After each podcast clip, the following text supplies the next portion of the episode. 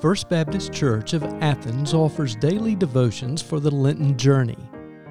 These are personal stories given by members and come from their personal life and journey in faith. Real people sharing their joys and sorrows, doubts and convictions, fears, hopes, and gratitude. As you make your personal journey and choices during Lent, we hope their insights will bring you inspiration, encouragement, and discovery. The devotion for today, day 8 of our Lenten journey, is given by Jeff Randa.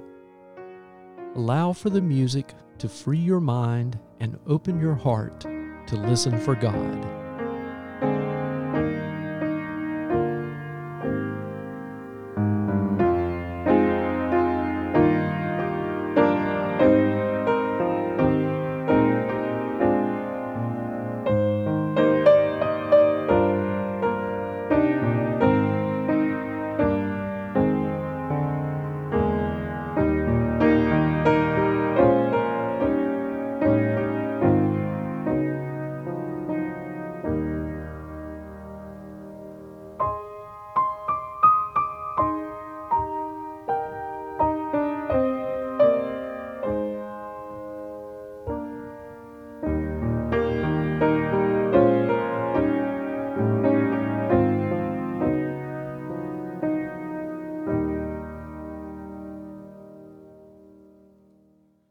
Asked to participate in contributing to the Lent podcast devotions, my initial response was to say no.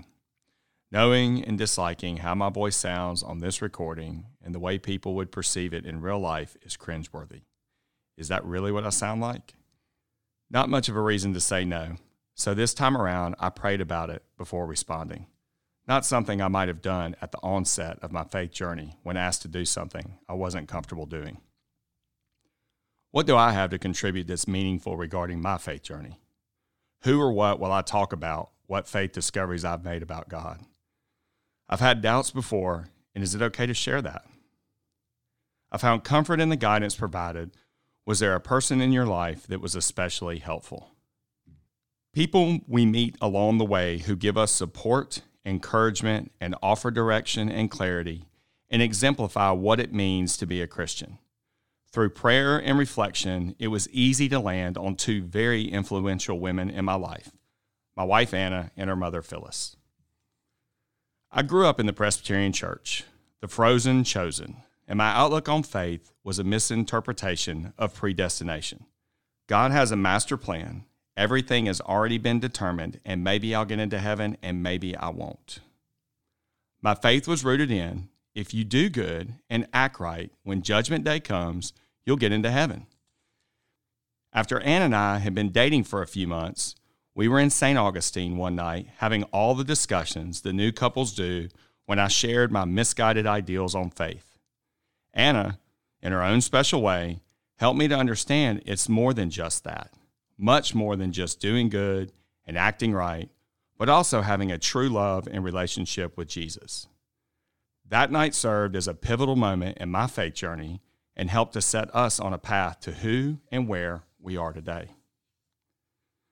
Fast forward, and the moment had come where I was going to ask Phyllis and Maynard if I could marry Anna. We had planned to stay in Albany that weekend, and my plan was to ask Phyllis and Maynard permission to marry Anna that morning before Anna arrived and propose to her later that night. Two days before, Anna called and told me that Phyllis had experienced difficulty talking and that they had taken her to the local hospital. They learned she had had a brain tumor and immediately transported her to the University of Alabama at Birmingham. Rather than travel to Albany, I drove to Athens to get Anna, and we headed to Birmingham for the weekend. So many emotions and fears throughout that time. Can you have fear and still be faithful? Is this part of my faith journey questioning why this happens to someone who's so rooted in her faith as Phyllis was? I felt the presence of God in a way I cannot describe, only to say that doubt in that moment brought me closer to Him. Phyllis came out of surgery with regained speech and the weight of learning the biopsy results later that week. Many prayers of hope and healing throughout the week, only to learn that she had terminal brain cancer.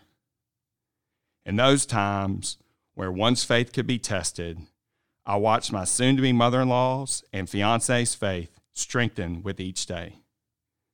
Their examples of true faith showed me God's love and further anchored my faith at a time when it could have wavered. Despite my best efforts, doubt crept in again. How can this happen? And this is not fair to Phyllis, Anna, and their family. And once again, I felt closer to God. I was able to take that doubt head on, work to understand it, and come away with a stronger faith. In Mark 9:24, when Jesus had healed the boy possessed by the impure spirit, the Father says, "I do believe. Help me overcome my unbelief." God, I believe. Please help me in the spaces where I do not.